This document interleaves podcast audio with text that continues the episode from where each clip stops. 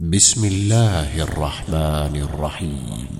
يا أيها النبي إذا طلقتم النساء فطلقوهن لعدتهن وأحصوا العدة وأحصوا العدة واتقوا الله ربكم لا تخرجوهن من بيوتهن ولا يخرجن إلا إلا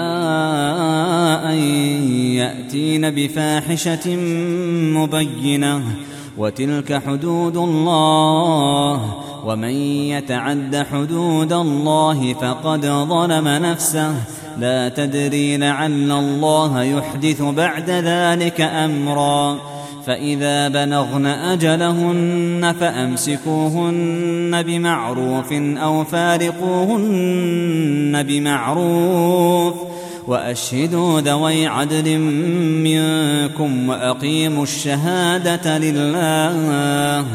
ذلكم يوعظ به من كان يؤمن بالله واليوم الآخر.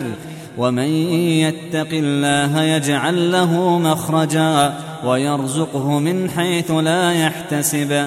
ومن يتوكل على الله فهو حسبه.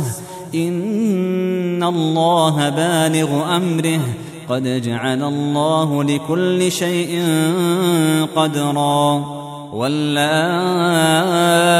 يئسن من المحيض من نسائكم إن ارتبتم فعدتهن ثلاثة أشهر واللائي لم يحضن وأولاة الأحمال أجلهن أن يضعن حملهن ومن يتق الله يجعل له من أمره يسرا. ذلك أمر الله أنزله إليكم.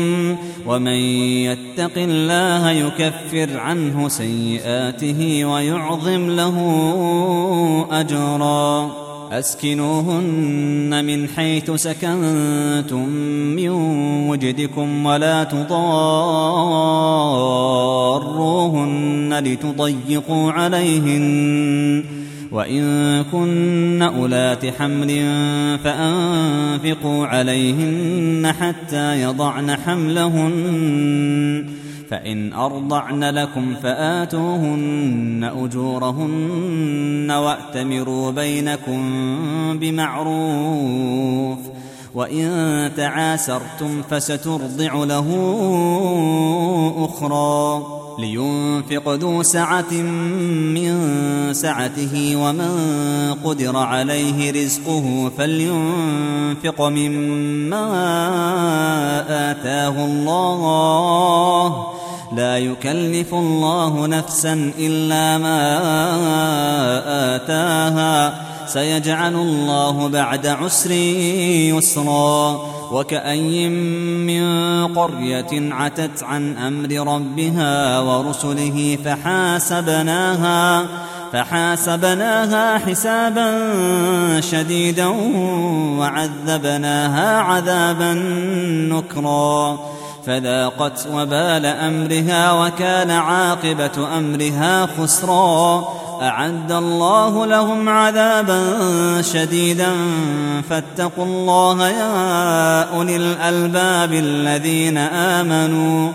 قد أنزل الله إليكم ذكرا. رسولا يتلو عليكم آيات الله مبينات ليخرج الذين آمنوا وعملوا الصالحات من الظلمات إلى النور. ومن يؤمن بالله ويعمل صالحا يدخله جنات تجري من تحتها تجري من تحتها الأنهار خالدين فيها أبدا. قد أحسن الله له رزقا. الله الذي خلق سبع سماوات ومن الأرض مثلهن. يتنزل الأمر بينهن لتعلموا لتعلموا أن الله على كل شيء قدير وأن الله قد أحاط بكل شيء علما.